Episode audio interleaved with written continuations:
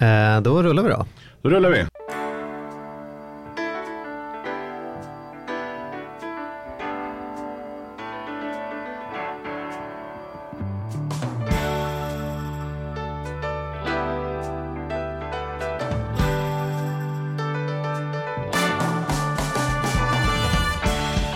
Hej och välkommen till Ekonomi på riktigt med Charlie och Mattias. En podcast om ekonomi i samarbete med Compriser. Ja, Vad säger du Matti om Compriser?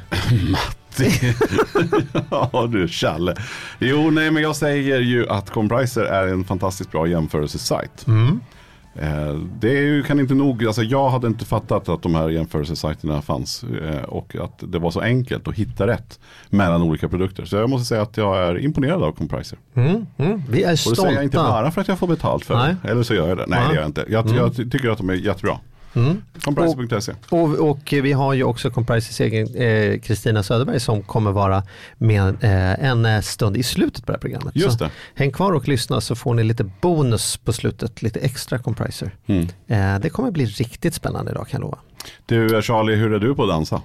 Ehm, Jag tror aldrig vi har varit ute och dansat du och jag. vet du vad? Vi har faktiskt dansat tillsammans du och jag, ledda av den här personen som vi har som gäst idag. Ja men det har vi ju. Ja. Men svaret är ju att jag inte tycker om att dansa så mycket, har jag trott.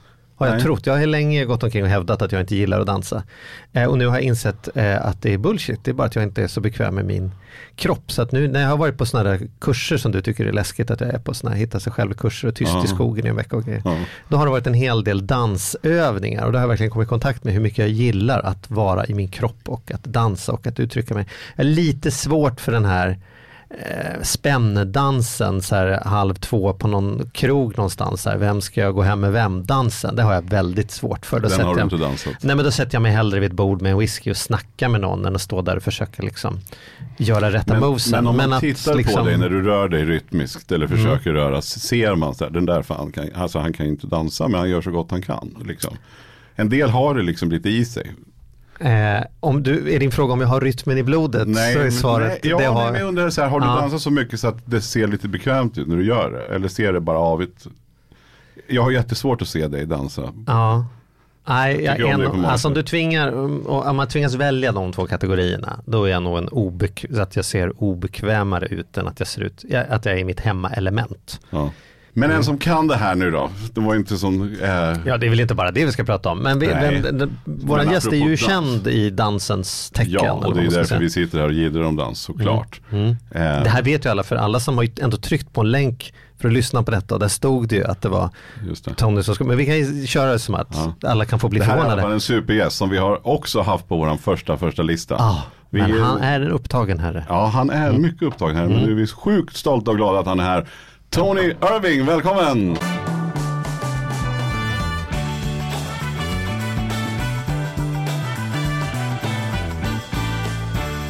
Ja, tack så mycket. Tack, tack. Vad härligt att ha dig här Tony. Det är härligt att vara här. Det är härligt att ni börjar med sån inledning av er dansinriktningar. och, och Ja. Charlie, att du är så bra i din kropp nu. Ja. Impad. Ja, ja men det, ja, det pågår. Det pågår mycket. Men du, du kommer direkt, alltså vi fångade dig direkt av, av en båt va? Ja, jag kom i land faktiskt i en halvtimme sedan. Jaha. Så det är direkt från jobbet till er och nu Ja. ska jag shoot the breeze lite stund. Ja, ja. Vad är, vad är jobbet på båt? Vad, vad är det för? Jag kliver ombord en, en båt varje onsdag Ja. eh, klockan 15 och Ja. så kliver jag av varje torsdag 15.30. Så jag är borta 24 timmar och uh, underhåller och eh, har danslektioner. Och det har jag gjort, vet du det här är roligt, jag har gjort det i 16 år. 16 Sex år! år. Helt otroligt alltså. Jag, gjorde, jag gjorde tre år med en bolag. Du var bara 10 år när du började alltså? Ja, eller hur? Ja, tack vad snäll du är. Ja, nej, så jag, 16 år har jag gjort, det är 13 år med det här bolaget just nu. Mhm. Firade 500 kryssning i höstas förra året. Fem...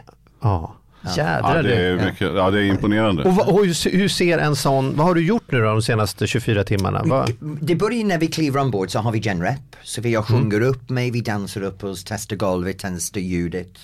Har en personalmöte klockan 18 med samtliga underhållning mm. från underhållning ombord. Mm. Sen och, och då får ursäkta att jag avbryter dig men då har inte de andra, har andra gästerna kommit ombord men det är stängt i just ja, den här showsalen? Liksom. Ja det här är stängt mm. men gästerna har, håller på att checka in på sin hit. Ja, just det. Um, så vi kör igång kvart över sex och då har vi, jag en föreläsning som heter Tonys 3, 3Ds, the do's and don'ts of dancing. Mm -hmm, um, mm -hmm. Och det handlar om allting från vett och etikett. Mm. Hur man ska bete sig på golvet och hur man beter sig mellan en man och en kvinna i en social miljö. Mm. Och det låter gammalmodigt att prata om män och kvinnor för parken består sig av olika konstellationer idag.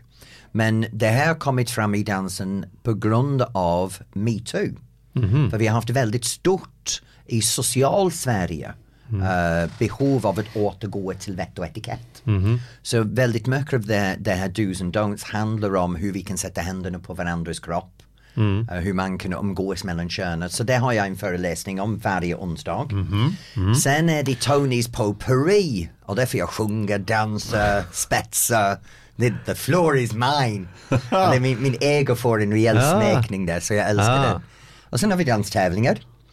Sen på hemresan så har jag en socialdanslektion. Mm -hmm. um, och då tar vi två olika danser. Vi har 15, 16 olika danser som vi kör i en, en åtta veckors roterande schema. Så du kan alltid komma ombord den dans du vill lära dig. Kursen ingår i kristningen. Mm -hmm. Så för många personer de kommer ombord få uh, dansband, artister, underhållning och mig. Mm. Plus en gratis danslektion. Mm. Hur, men hur många kan det vara på en kryssning då? Uh, vi snittar 1500 på kryssningen. 1500? Ja, vi snittar 1500 Varje onsdag? Varje onsdag. Och där är, människor som tar ledigt då liksom för att vara med? Ja men det, du vet ja, vi har allting olika. från företag för det finns en konferensanläggning mm. ombord. Mm. Så då har vi väldigt många uh, bolag som bokar sin konferens för det är en mm. fantastisk plats för dem att ha allt på en plats. Mm. Och sen har vi privatkryssare mm. och då reser de från hela landet. Um, idag så hade jag samtal med någon som hade kommit ner från Jokkmokk mm. för en 24 timmars kryssning med buss. Men, du, men sen vet ju jag också att du har ju det tycker jag är så jävla häftigt. För visst har du också, alltså du har ju dina egna riktiga hardcore-fans som, som åker med du, dig. Det, det, det, här är riktigt konstigt för mig att säga men jo visst vi har fans som följer oss. Ungefär 300 i veckan. Som alltså, är där varje vecka. 300? 300 ja, som är där varje vecka. Ja. 300 människor i Sverige som har sagt så här, jag ska spendera en sjundedel av mitt liv tillsammans med Tony Irving. Ja, det, det, är så det, jag ska ha det. Det är ni, det är ni alla rockstjärnor där ute som lyssnar. Ja, Hur det. många har 300 fans som kommer en gång i veckan? Ett dygn ja. i veckan. Helt, ja, men det är, på riktigt, ja. det, det, måste du ha tänkt någon gång. Så här, nu är du van, men, men om, om du hör siffran och tänker på att 300 människor haka på dig varje onsdag. Är inte det fantastiskt? Jag förstår inte för jag har inte åkt på mig själv varje vecka, det kan jag lova dig.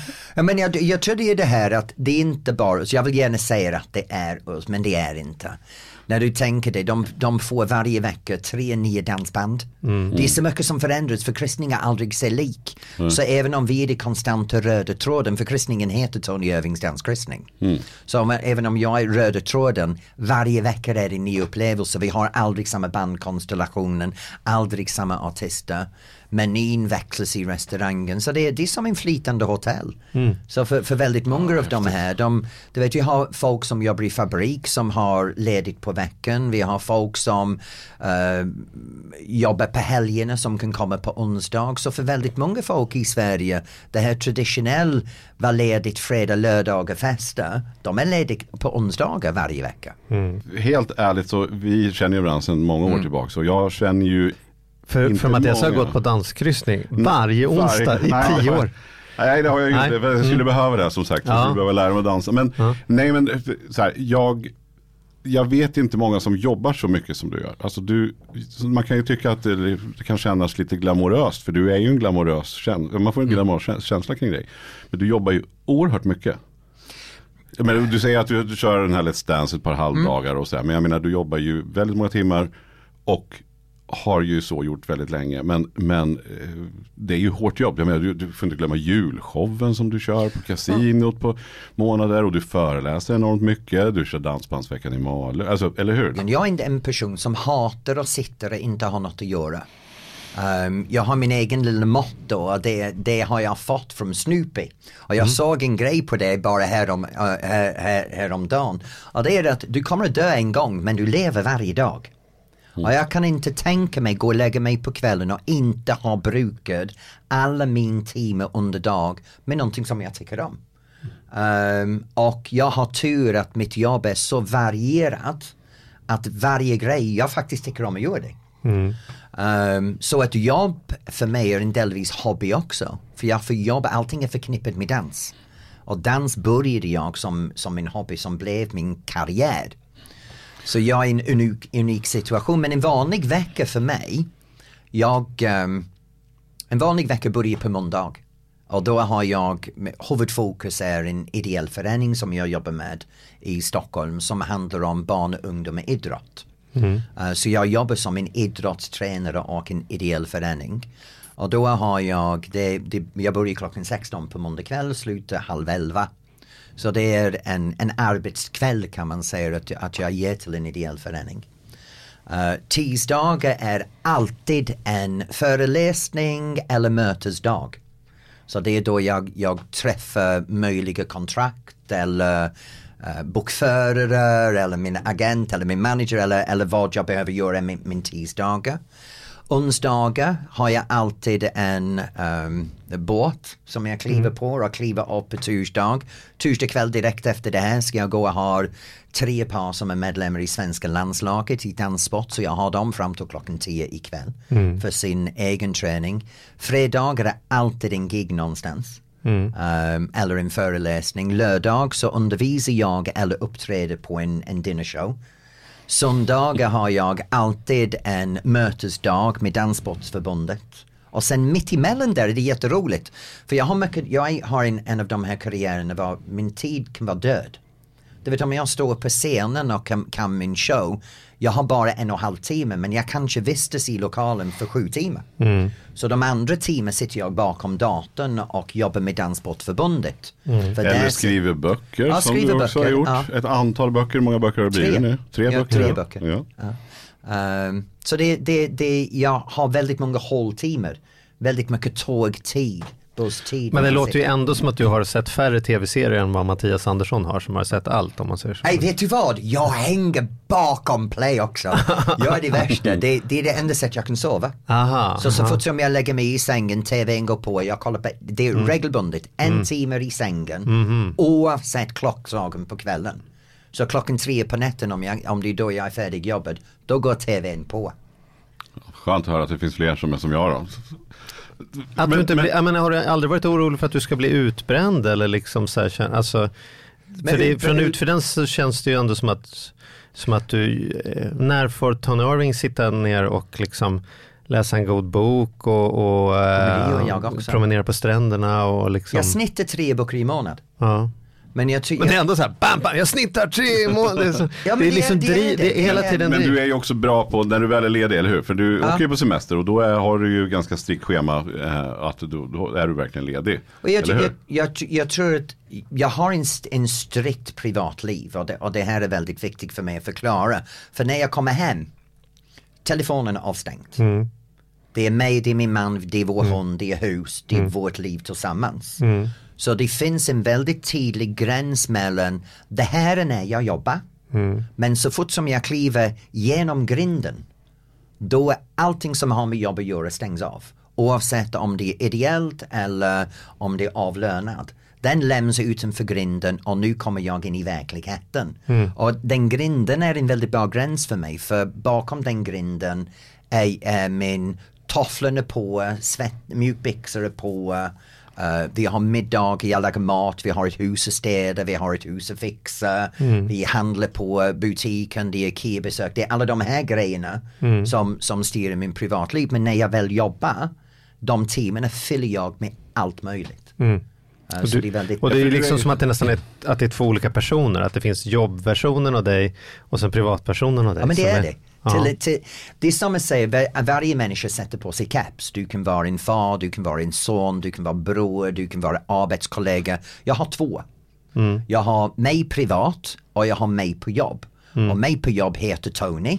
och hemma heter jag Spencer. För Tony är det här, det här scennamn som jag skapade när jag var 18. ehm, för att kunna få vara i dansvärlden. Ehm, så Tony är som för mig när jag, när jag hör ett namn, då är jag i kontoret. Det är kontorsnissen kommer fram, nu ska jag jobba, nu är fokuset på att leverera Tony och nu är jag Spencer. Tony finns inte när Spencer kommer fram. Det, jag låter Och det är kanske det som är skälet till att du fixar också, att du pallar. Att du då Ja, det istället, är för att inte bli det. utbränd så Mm, kan du liksom lära dig hålla isär de här grejerna. Men jag tror det är också det här, mitt jobb ger mig mycket tillbaka. Utbränd upplever jag från mina vänner blir man när det är bara enkelriktad. Att du tömmer ut dig själv hela tiden. Du ger och ger och ger av dig själv och får inte tillbaka. Men jag får hela tiden. Du vet, min ideell uh, åtagande, jag får så mycket laddning från min, min ideella åtagande att det är inte en belastning. Det är inte en belastning att hjälpa barn och ungdomar. Det är inte en belastning att sitta i möten och diskutera dansens framtid. För det, det är så spännande. Um, så, så den balansen av att ge ut på jobbet och få tillbaka.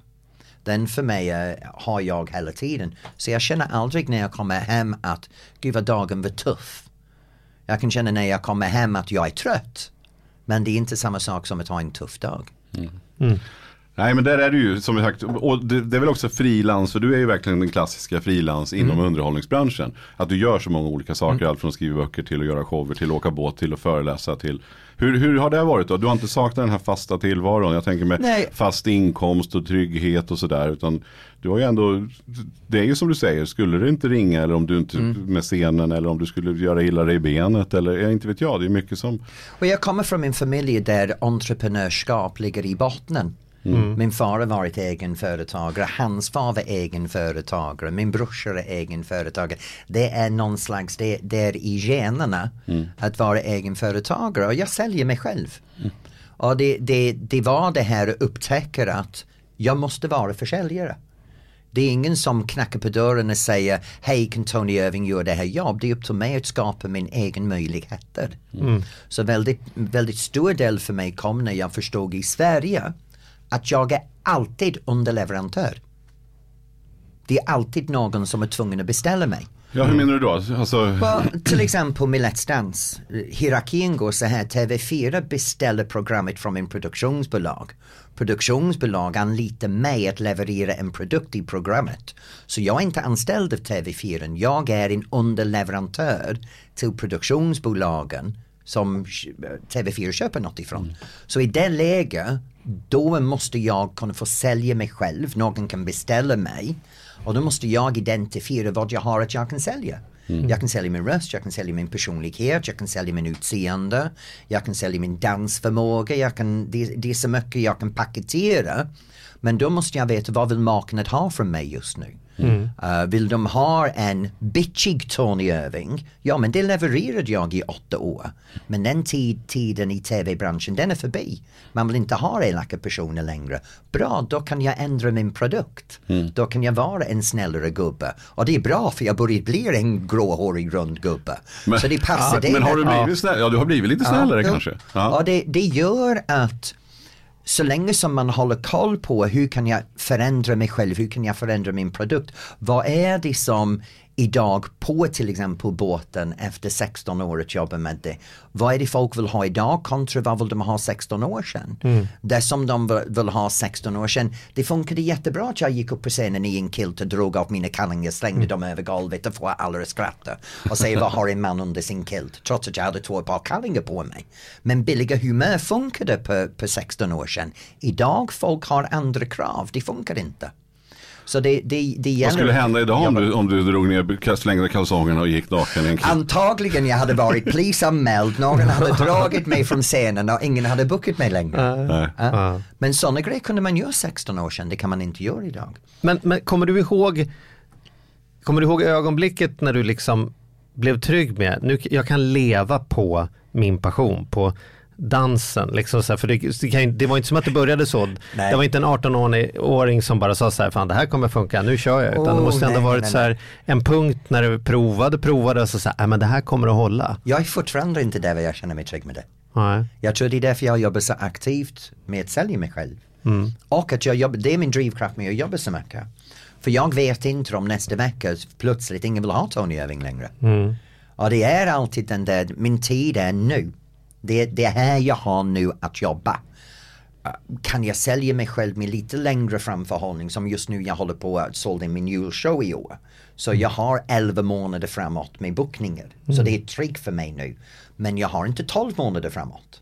Så det är inte samma sak att sitta i ett jobb tills vidare anställd och vet att ja, jag kan fucka upp lite grann men jag fortfarande kommer ha mitt jobb kvar. Fuckar jag upp, jag har inget kvar. Har du förberett din ekonomi för det? Har du liksom tänkt så också? Konstigt nog, jag hade en konkurs. Så det är, nu är det sju, sju år sedan.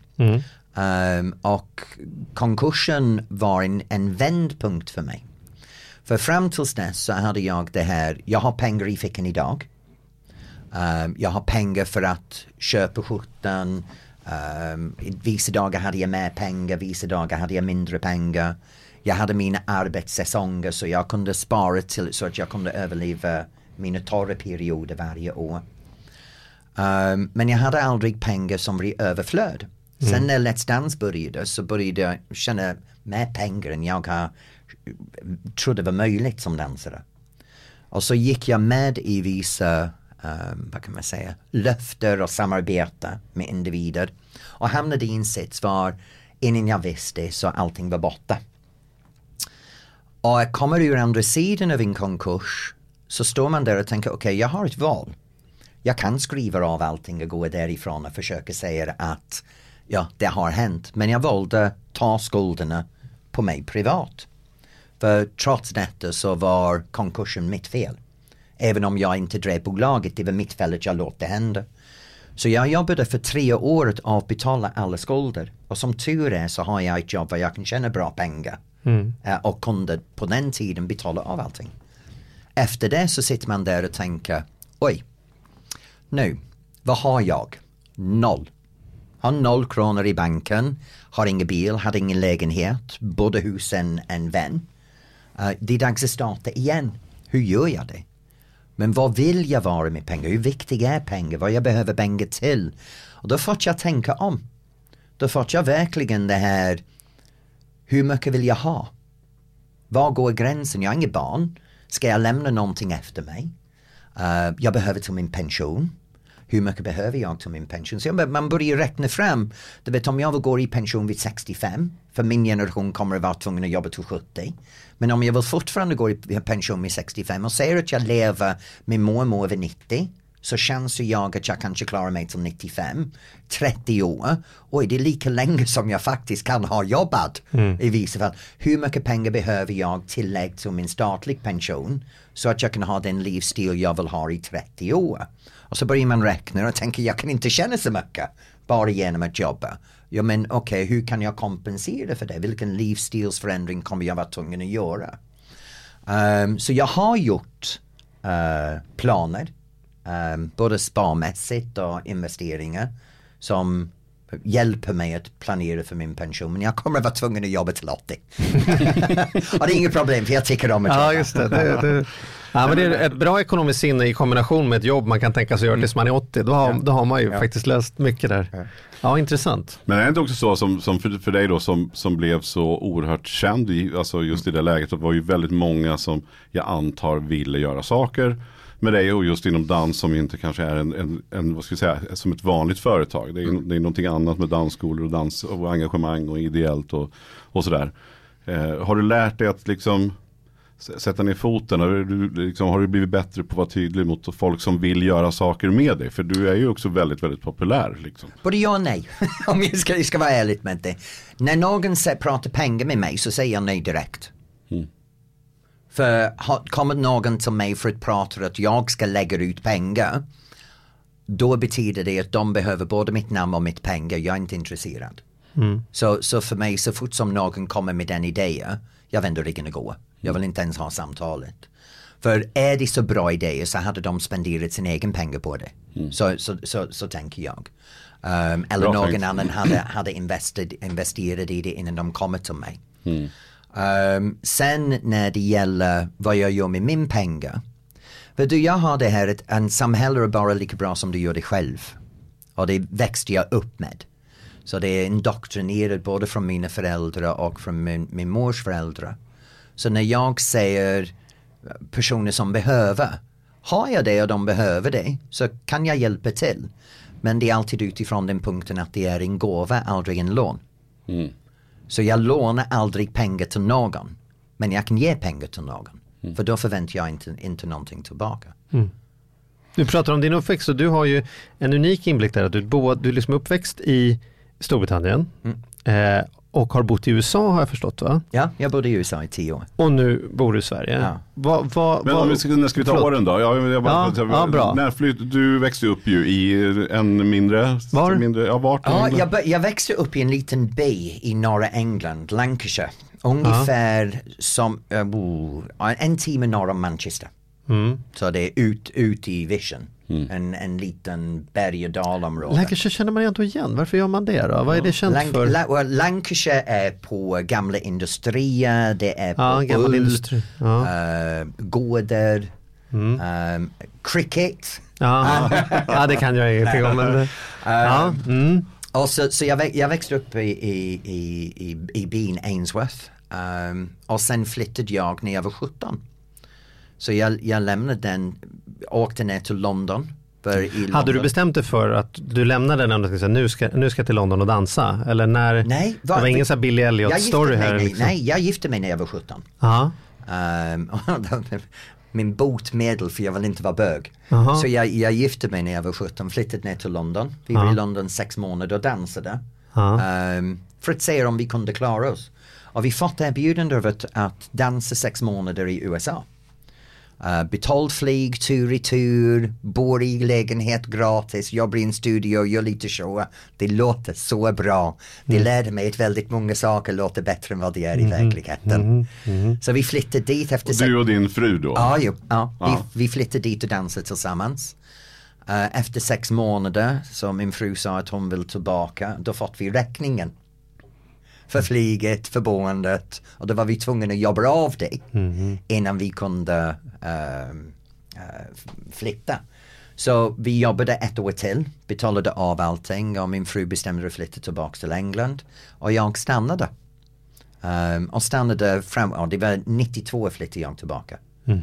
Och ehm, Så du bodde, du, du bodde själv, varför stannade du? Det, var det, tog det slut då? Alltså kände du det tog, sig, att det tog ja. slut och jag kom ur garderoben. Ja. Så för Efter mig- ett år ja. i. USA så att säga. Och sen var det det här också att min karriär tog fart i USA.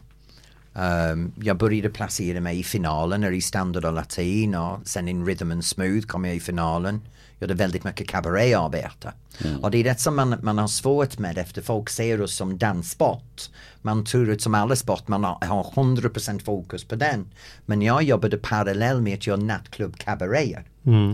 Ehm, och sen i LA det som började på 80-talet, gymbranschen kom igång. Och då var det fantastiskt för mig för jag var ung, snygg, döläcker faktiskt. Med en riktigt bra kropp. Vi lägger ut en bild på detta i Facebookgruppen Ja, sen. ja, eller hur? Ja. Ja, Aldrig i livet, jag var fett och rund och ful. Nej, så jag jobbade på gymmet. Ja. Så jag gick in i, i väldigt stora gym, jag hade aerobics. Um, och det var jättebra att vara i, i Kalifornien på den tiden när aerobics har precis kommit ut.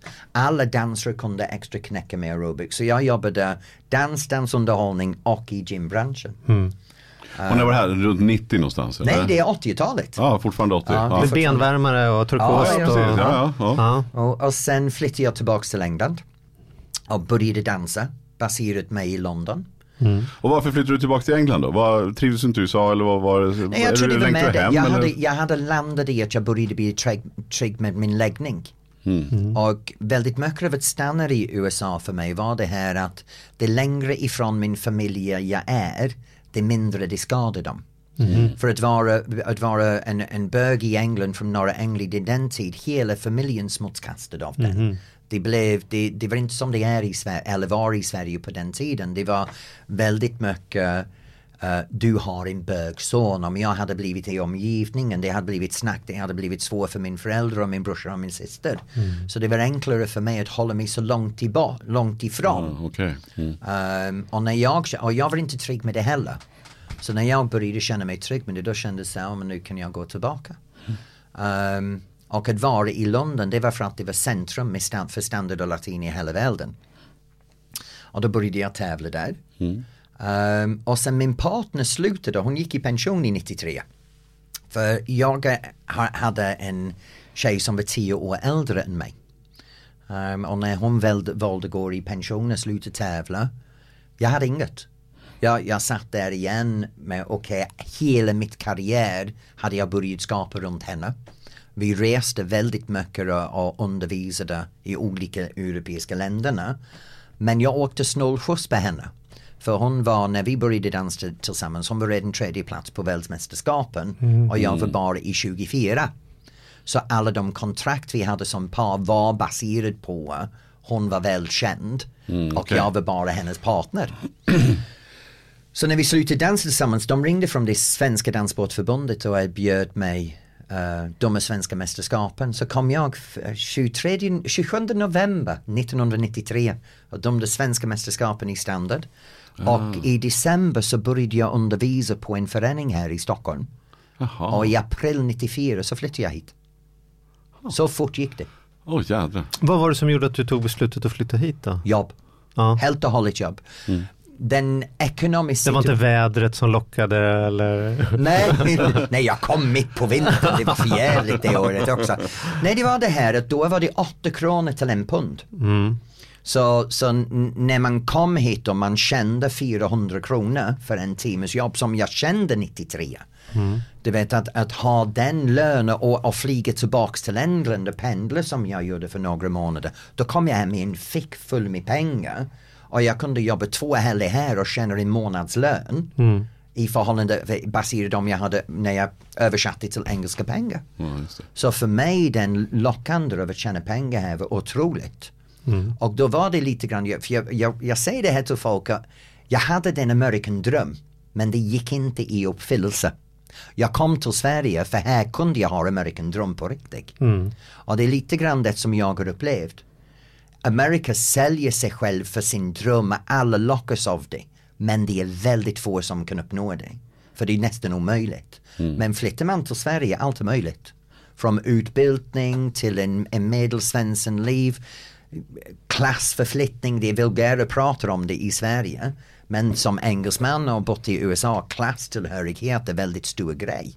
Här, gränsen är sudden lite grann. Den är mm. på väg att komma tillbaks. Mm. Men det, det är um, en helt annan inställning till, mot pengar och utbildning här. Allt är möjligt. Det var ju det, roligt, det var ju dit jag var på väg. Roligt att, att höra att, du, att, ja. det, att det är så. För det är ju så här, ja. vi som... Jag ska prova att flytta till Sverige, det verkar ju ja, jätte... vi kanske skulle göra det. Aha, aha. Ja, men vad var du inne på Charlie? Nej men jag var inne på det, just skillnaden i, i relation till ekonomi och, mm. och, och, och sådana saker. Vad, vad, du upplever, vad, vad, skulle du säga de stora skillnaden är i folks tankesätt i, i Storbritannien och i USA och i Sverige? För du har ju behövt lära om åtminstone två gånger då att tänka ja. så här, jaha hoppsan, här är det så här. Vad har du liksom lärt dig om kulturskillnader i ekonomi? I, I USA allting är baserat på att du kan visa upp vad du har för andra. Det handlar inte om hur bra du har det för dig själv, hur bra du mår av vad du har i banken eller den trygghet. Det handlar om att du skapar en fasad med pengar. Så det handlar om att du ska bo i rätt kvarter, ha rätt hus, ha rätt kläder, ha rätt bil, passa in med kollegor på arbetsplats. Du ska um, visa upp dina semester du, och den, har, den är den succénivå. Du blir bedömd utifrån de materiella saker du kan köpa. Kruxet är att lönen för väldigt många personer inte avspeglar uh, det som de behöver ha eller vill ha. Mm. Så då är din credit, credit rating i USA otroligt viktig. Mm. Det är det här avbetalningsmöjligheter. Hur bra är du för att betala tillbaks när du, du lånar? Du får en kreditvärdighet kontra hur mycket inkomst du har. Så majoriteten av folk som jag kände som bodde i rätt kvarter, hade rätt bil, rätt kläder. Allting var köpt på kredit. TVn var på kredit, huset var på kredit, kläderna var på kredit, semestern var på kredit, maten var på kredit. Sen kommer lönen i månaden, alla kreditkostnader dras direkt. Man har knappt pengar att leva på, man börjar kreditcykel igen genom att vi går ut på restauranger med kreditkort, vi köper maten med kreditkort, lönen kommer in igen på månadsslut, allting går ut. Och sen allting, le, allt, allting är baserat på fasaden finns. Men tappar du ditt jobb, då kan du inte betala din kredit. Då en sak efter den andra tas ifrån dig och då faller du ner i status i hierarkin. Så väldigt mycket min upplevelse av USA är det här att det är en värld var krediten styr mer än vad du har i banken. De som faktiskt har i banken en, en färdig kapital är i minoriteten. Och det högre lönen de har, det mer krediten tar dem.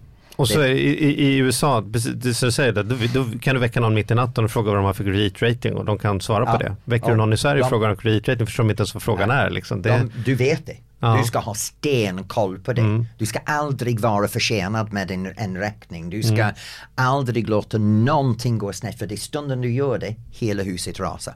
Ja, ja. Men som man lever, det är egentligen omvänt. Man, man kör på krediten och sen bygger du på att det funkar Ja. så länge du får lönen. Ja. Och så visar du upp en, någonting utåt Ja. liksom, använder. Och om lite du lite har omvänt tur- vad man ska ja. säga. Om du har tur så får du en tillräckligt bra löneförhöjning och då nöjer du dig med vad du har köpt med kredit och kan börja avbetala och spara lite. Men många så fort som de får en löneförhöjning höjer sin kreditnivå så det blir, de hinner aldrig ikapp sig själv. Och hur var det i England då? Skillnaden? hur var det när du växte upp då? Hur ni- Liten, ja. li, liten ort, arbetar eh, eller industri och... Om du har inte pengar, köp inte skiten. Mm. Det, det var min pappas motto. Om du har inte pengar i banken eller i din fick, spelar ingen roll hur mycket du vill ha det, du kan inte ha det. Mm. Så jag, jag växte upp väldigt med det här. Och sen, vill du ha det, då ska du jobba. Mm. Så från, jag började jobba när jag var 12. Um, och vi hade det här pengar hemma. Vi hade inte fickpengar som alla andra. Vi hade, min, mina vänner hade. Vi hade det här. Gör det här jobb så får du den. Gör du den jobb så får du den. Och du kommer hem och gjort din hemläxa. Du får inga pengar för att göra din hemläxa. Det är ditt ansvar. Gör ditt hemläxa. Men efter hemläxa kan du göra de här uppdrag runt huset och du får pengar. Och då får du köpa det. Och det var en väldigt bra grej för mig. Men det var väldigt normal i England. För vi pratar om 70-talet. Vi pratar inte om nu för tiden. Nu för tiden är det lite annorlunda i England. Det har gått lite grann åt en amerikansk håll. Vad folk har gått väldigt kreditvänligt. Att låna för att köpa vad man vill ha och betala av lånet är relativt normal nu. Jag ser i mina syskon. Du vet min, min, min bror och syskon är väldigt an, annorlunda. Min syster är hälften hälften. Hälften hon köper det med kontant och sen hälften tar hon in lån. Vad min brorsa tar aldrig in lån. Så de, är- de är sån old school, new school. Så jag får se dem, de två olika väldigt, väldigt tidigt. Men hur, var och hur är det att liksom komma från USA, komma tillbaks, eller nu komma från Sverige och komma till där du växte upp i England, liksom brunbränd, dansmästare, Robbie, du vet så här, hur, hur, hur möts du hur möts du där? Är det en kultur där man är så här, yay, någon lyckades ta sig ut härifrån? Eller gud, är det nej. som, herregud, nu För kommer du, någon... du får det ju låta som jag kommer från en kastbakgrund. Jag kommer från en... en Nej, ja, ja, men- Ja, jag kommer från en... Det här är lite... Jag kommer från en, det är lite snobbigt att säga det faktiskt. Jag kommer från lite över medelklassfamiljen. Mm. Så jag kommer från en familj som hade det bra med pengar. Mm. Ehm, mina, mina föräldrar lyckas bra för, för sig själva. Vi hade det bra som barn i förhållande till alla andra. Men de saker som jag vill ha för mig själv är jag tvungen att jobba på. Så ehm, ja, vad jag säger när jag kommer tillbaks är den förändring i det brittiska samhället och det är väldigt mycket med ekonomi att göra. Det är väldigt stora klyftor i England. Att, att se de som har, de som har inte, de som har i mitten och prata klass, det är tydligt. Du bara behöver köra upp och ner på samma gatan. Så kan man se att folk, vissa folk har knappt råd att uh, täcka hu- huset över huvudet. Och sen andra har så att det räcker. Gott Men det låter lite som Sverige ändå. Eller sådär. Vad, vad, vad, vad är din känsla med, med Sverige då? hur- Så- hur- skillnad? Sverige för mig har, jag har varit, var, nu är det 25 år jag har varit där och det är stora förändringar i Sverige. När jag kom hit så var det fullt att prata om pengar. Och du vet man gick på fester med folk var det var en advokat, en skolfröken och någon som var arbetslös just nu på samma fest. Och ingen utmärkte sig. Alla umgicks med varandra. Det var min utopi när jag kom här. Och sen idag är vi ungefär, vi är inte så långt ifrån vare som USA. Det är lån överallt. Oavsett man öppnar tidning, man sätter på sin mobil, man, man eh, vad som helst, då ploppar det upp då och då det här lånmöjligheterna, Mm. eh, spelmöjligheterna, allting handlar om att man ska låna eller spela, satsa kanske du vinner, ta chansen att få mer pengar. Ehm, man pratar pengar.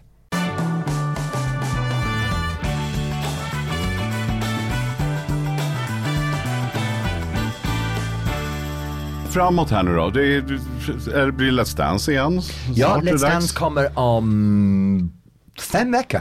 Fem Oj. veckor. Ja. Ja, vi då när det här sänds kanske det är om någon vecka bara. Ja. Ja, precis. Ja, det stämmer. Ja, precis. spännande. Vem vinner? Är det klart? Nej, det är inte. Nej, det, bestämmer du det på förhand? Det har väl du redan suttit och möte sagt i år ska de här vinna? Det, det, det roliga är, vi har ingen manus. Nej. Så, så vi är en, en jury som jobbar aldrig utan, äh, äh, utan manus. Vi har ingen aning vad kommer att hända. Mm. Men ser man publikens favoriter då och då så får man en aning vem publiken vill ha vinna. Men publiken har alltid fel. Mhm. Så. Så du har aldrig tyckt att det är rätt som vinner? Om du hade fått välja hade du aldrig valt För, Tonso? ja, jag är, ja men det är som jag kan ge dig in, att varje gång vi har fantastiska dansare, Marie Serneholt, Ja. så vinner de inte. Det finns alltid någon gubbe som publiken älskar. Förut för det är roligt att såga gubbarna men nu att jag är en själv det är lite svårt faktiskt att driva med dem. Mattias, det här är din öppning. Ja, du, det är där du ska hämta gubbpoängen. Ja, ja, det är där du har du- det. För det är du som, det är du som börjar gilla att dansa. Ja. Ja. Ja, men vad kul. Men är det spännande deltagare nu då? Får vi se. Det kommer att vara en toppenår. Jag, har, jag har sett några namn som vi har i programmet nu och det är en väldigt stark startfält. Speciellt bland tjejerna. Ja, Så. vad kul. Ja. Du, när ni tar upp de här spadarna, vad har ni bestämt? Är ni oense på riktigt eller är det mycket, är det mycket show är det där egentligen? Nej, det är på riktigt. Ja. Det som man får komma ihåg är att det är inte tävlingsdans. Nej. Så när de dansar en cha-cha, det är en underhållnings-cha-cha, det är en underhållningsbugg. Det är inte som man ser på elittävlingsgolf. Um, det är som alla idrott, det skulle vara omöjligt. Men Ja, precis. det- Man ska komma och det är ett underhållningsprogram och inte en danstävling egentligen. Ja, när vi baserar poängsättningen så är det baserat på uh, deras startområde. Ja, har- är du 50 i början eller 18 när du börjar, då förväntar vi en viss utveckling från en 18-åring och en annan utveckling från en 50-åring. Så vi följer den förväntning vi har baserat på ålder, fysisk kondition när du kommer in, in i programmet.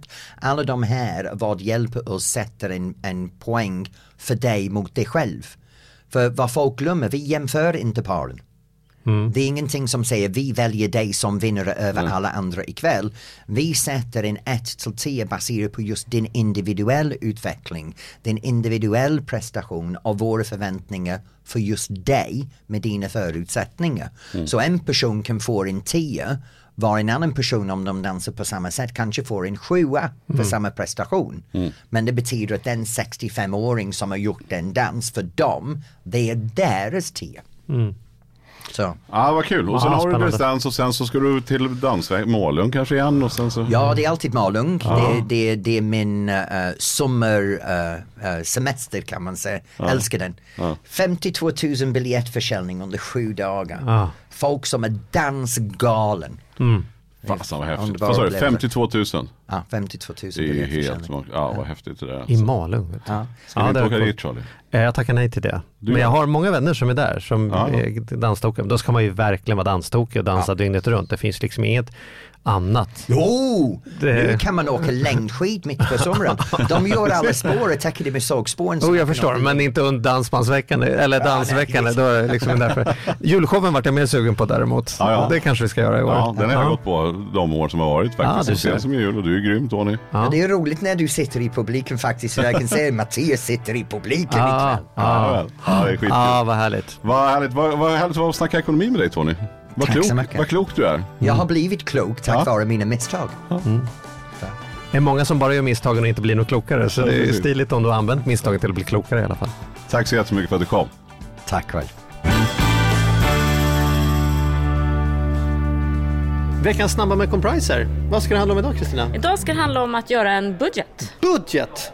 Hur kul är det på en skala? Nej, men det kan vara ganska kul faktiskt. Ganska kul. Nej, det är superkul. Det är Ja. ju grunden till allt. Det är det Budget faktiskt. är ju liksom moderkakan. Det är ju liksom, Moderkaka. det är ju hela det är begynnelsen. Allt startar ju med en budget. Ja. Om man ska få någon ordning på det. Ja, nej, men det är sant. Det är därifrån man får näringen helt enkelt. Okej, Ja. kör moderkakan då. Ja. Eh, att göra en budget, det handlar inte bara tycker jag om att titta på vilka intäkter kommer in. Vad, vad har du för lön? Vad har du för eh, andra bidrag kanske? Har du något extrajobb etc.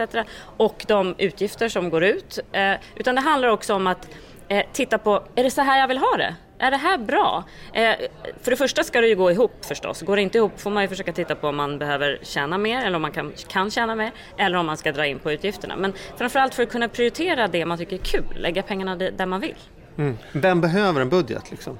Jag skulle säga att alla faktiskt behöver det. Eh, kanske inte ett barn, jo ett barn också egentligen för de får ju månadspeng och så kan den titta på vad jag gör av med pengarna och tar alla pengar slut första veckan kan jag inte gå på bio sen. Så att det är egentligen alla som har egna pengar skulle jag säga.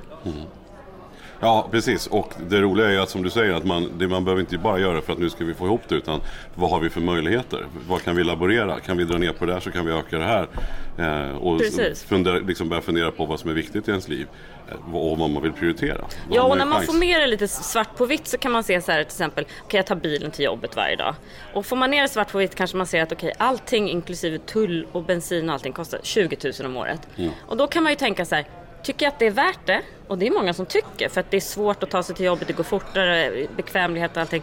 Eller vill jag hellre åka på en resa? Och börja lykracykla på morgnarna. Exakt, exakt. Så det är det som jag tycker är viktigt, att man lägger pengarna där, de, där man helst vill ha dem. Liksom. Och det är så man ska se budget, som, ett, liksom, som att man har gjort en ritning av huset man ska bygga. Så man kan titta, är vi nöjda med hur det är uppställt eller vore det bättre om vi hade det åt det här hållet? Eller passar det här oss bättre? Ja, precis. Och se till att liksom man har alla väggar. För om det går ut mer pengar varje månad än vad det kommer in, det är väl det absolut viktigaste. Då måste man göra någonting, för då går man ju back. Och då kan man titta lite. Jag, jag satte mig faktiskt själv och gjorde en ny budget. Jag har gjort en budget förut och såg att jag hade eh, till exempel eh, Storytel, lyssna på ljudböcker och så har jag hi- hittat att man kan göra det via biblioteket. 169 kronor i månaden. Och lite när jag såg det i den här appen som jag använder då så var det så här, lite onödigt faktiskt. Jag tar bort det. Det, ja, Mm, bra. kan jag göra. Flera, flera budget, hur gör man? Ge Ja, lite... ja precis. Alltså, det är enkelt. Du kan göra det på papper om du vill. Eh, eller så har du en vanlig Excel-fil där du kan skriva upp. Eller så finns det jättebra enkla gratisappar som man kan använda som man Mm. bara skriver in. Och det jag tycker är viktigt är att man, man skriver in intäkter och utgifter och så följer man också upp så att man tittar vad händer den här månaden, vad händer nästa månad etc. Och det absolut viktigaste tycker jag är att man gör det, och är man själv så ska man göra det själv, men om man bor tillsammans med någon eller har barn, en familj, man gör det tillsammans för då kan man liksom, då får alla lite koll på vad pengarna går och sen så kan man tillsammans bestämma vad vill ni göra av pengarna. Och är man ett par, det är ofta att man bråkar om pengar. Och om man inte kan komma överens om vad man ska lägga pengarna på kan man i alla fall komma överens om att man har olika prioriteringar. Så kan man säga, okej du vill lägga på det, du vill lägga på det och så kommer man överens om att man inte är överens kanske. Min spaning är att just det där månadsmötet när man tittar på hur bygget blev i relation till ritningen kan göra att det blir mycket mindre bråk. För då har man liksom ne- neutralt att prata om istället för jag tycker att du lägger för mycket på teknik eller ja, men jag vill också köpa skor. Precis. Alltså, Ja. ja. men så här är det, vad tycker vi om det då? Exakt. Det flyttar liksom ut det, moderkakan lite på bordet. Ja, exakt. Bra där. Superbra. Gör en budget. Gör en budget, så är det.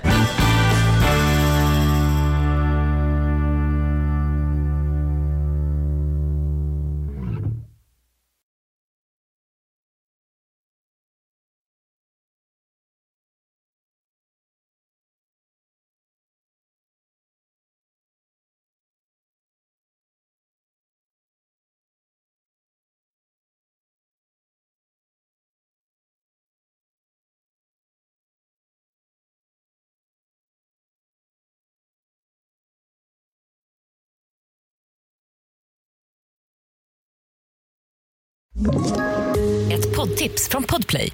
I podden Något Kaiko garanterar östgötarna Brutti och jag, Davva, dig en stor dos skratt. Där följer jag pladask för köttätandet igen. Man är lite som en jävla vampyr. Man har fått lite blodsmak och då måste man ha mer. Udda spaningar, fängslande anekdoter och en och annan arg rant. Jag måste ha mitt kaffe på morgonen för annars är jag ingen trevlig människa. Då är du ingen trevlig människa, punkt. Något Kaiko, hör du på Podplay. Därför är gardinerna.